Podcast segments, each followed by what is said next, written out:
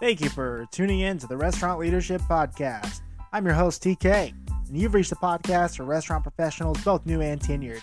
Here, we learn about the ins and outs of creating high-performing teams, building on your career, and operating highly profitable restaurants. Today's episode is positive attitude. How can it affect your teams? How can it affect your leading style? How can it affect your bottom line? Stay tuned. Hi everyone, I hope everyone's having a great week so far. If you're down here in the south, you've probably experienced some of the cold that we've we've seen, uh, some ice falling down and some crazy winter weather, which leads me into the topic for today, uh, keeping a positive attitude as a leader and why is it so imperative to our leadership abilities, our team, and our bottom line. Just as with anything in life, if you approach a task or a topic or a job with the wrong kind of energy, the wrong kind of attitude, you're going to have a much harder time accomplishing your goals in that sense, as if you were to approach it with a very positive outlook, very optimistic. Now, it's important in the restaurant industry as a leader to do this, because when you start approaching things in a very positive manner and keeping your emotions in check, if you guys remember a few episodes ago, I talked about emotional intelligence, uh, being able to keep that in check and make business decisions with your mind instead of your heart. Same thing here.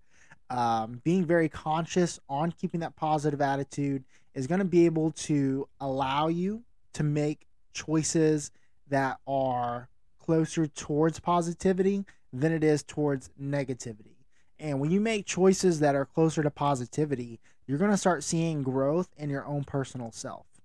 A good example would be approaching your orientation or your hiring department in your restaurant, right? A positive outlook on that would be great. We get to bring on some new people. We get to train them the way that we want to train them, and we get to turn these guys into rock stars.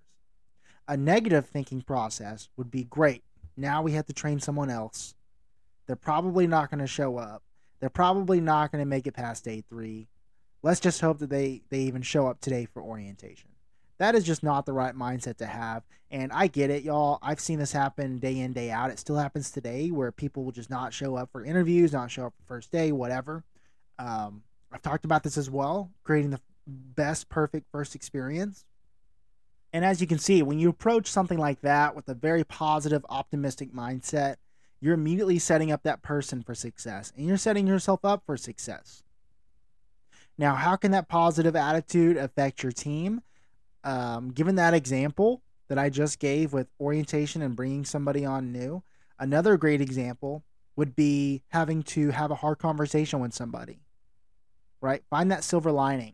A silver lining might be because you are having a hard conversation and correcting someone's actions or addressing their performance, you are going to see the positive benefit of improving the rest of the work environment, right? Keep your mindset on that positive outcome. The negative outcome, if you were a negative leader, you would focus on that singular person, okay? John Doe, you need to correct this or you're fired.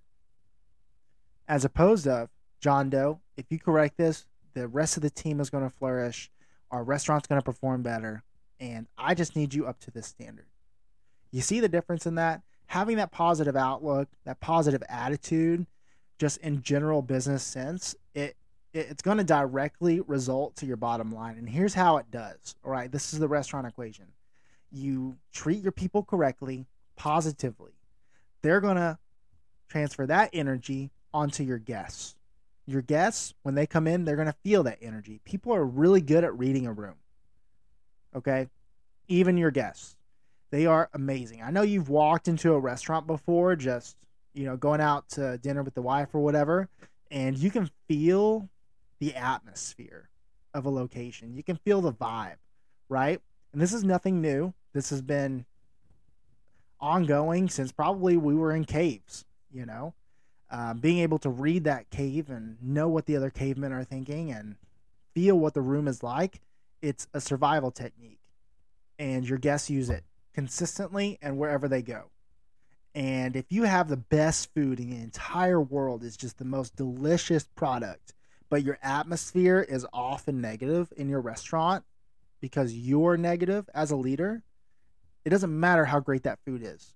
They're going to leave with a bad taste in their mouth. And they're going to remember the experience more than they're going to remember the food. Remember that. As a leader, you're creating an experience for your guests, for your employees, for yourself. People remember experiences. And they'll be more apt to look past some of the faults that you may have occurred during service. You know, you forget to refill a drink. Um, you forget to bring silverware, right? And things that shouldn't happen, but they do. Um, you're going to be able to recover that guest more properly, more effectively when your atmosphere and your attitude is positive. Now, for those of us that positivity comes naturally, this is an easy feat. For those of you that it doesn't, this is a skill that you're going to have to teach yourself and you're going to have to learn. The best, absolute best way to learn to be positive is to take a few minutes and reflect on what you're grateful for. End your day with this. Start your day with it, whatever. Find two minutes in the day where you're thinking to yourself and you're hopefully verbally out loud expressing what you're grateful for or writing it down in a journal, okay? The next step would be to find people who are positive. Learn from them. Feed off of their energy. Watch how the room lights up when that positive person walks in. It's wild. It is crazy. And all it takes is just keeping that positive attitude. Now let's go into something a little more deep, and that's the day-to-day life of a restaurant manager, specifically a general manager. There's going to be times in your career, and every manager and leader goes through this. If you don't, and you say you don't, you're lying. Mine happens about uh, maybe once every two years or so. I'll go through this two-month stint of just not liking the profession. Really just disliking what my tasks are, my people, my crew. I mean, you get burnt out. You know? Everybody does. That's what P T O is used for. When you start to feel that creep up, begin and prepare yourself for taking some P T O because you're going to need it. If you don't, you will burn out and you will quit, or you'll do something stupid that'll get you fired, okay? Like blowing up on an employee, right? Be positive. Stay positive. Practice po- practice positivity. When you practice positivity in your professional life, it'll automatically revert to your personal, and then you're going to start seeing yourself develop at a higher rate. You'll start making better financial decisions, better eating decisions. You'll start really just reaping in the benefits of leading that positive lifestyle. And then you're going to start seeing your managers. And when you have a boss who is always positive, you know, don't be over the top, right? Be positive in the things that you do. When your people see that, they're going to have such a high respect for you, especially when that positivity doesn't waver in the face of negativity. If you're able to keep that positive demeanor, that positive attitude, your people are going to feel so comfortable with you leading them. They're going to do whatever you want. Okay? Stay positive. Keep that top of mind. It's a very important skill for a great leader because, again, it passes on to your people, and your people pass it on to your guests, and your guests pass it on to your bottom line. Boom. You instantly became a little more profitable just by changing your attitude.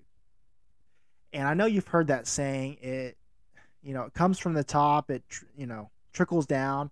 It does. If you're an area manager listening to this, remember to be positive.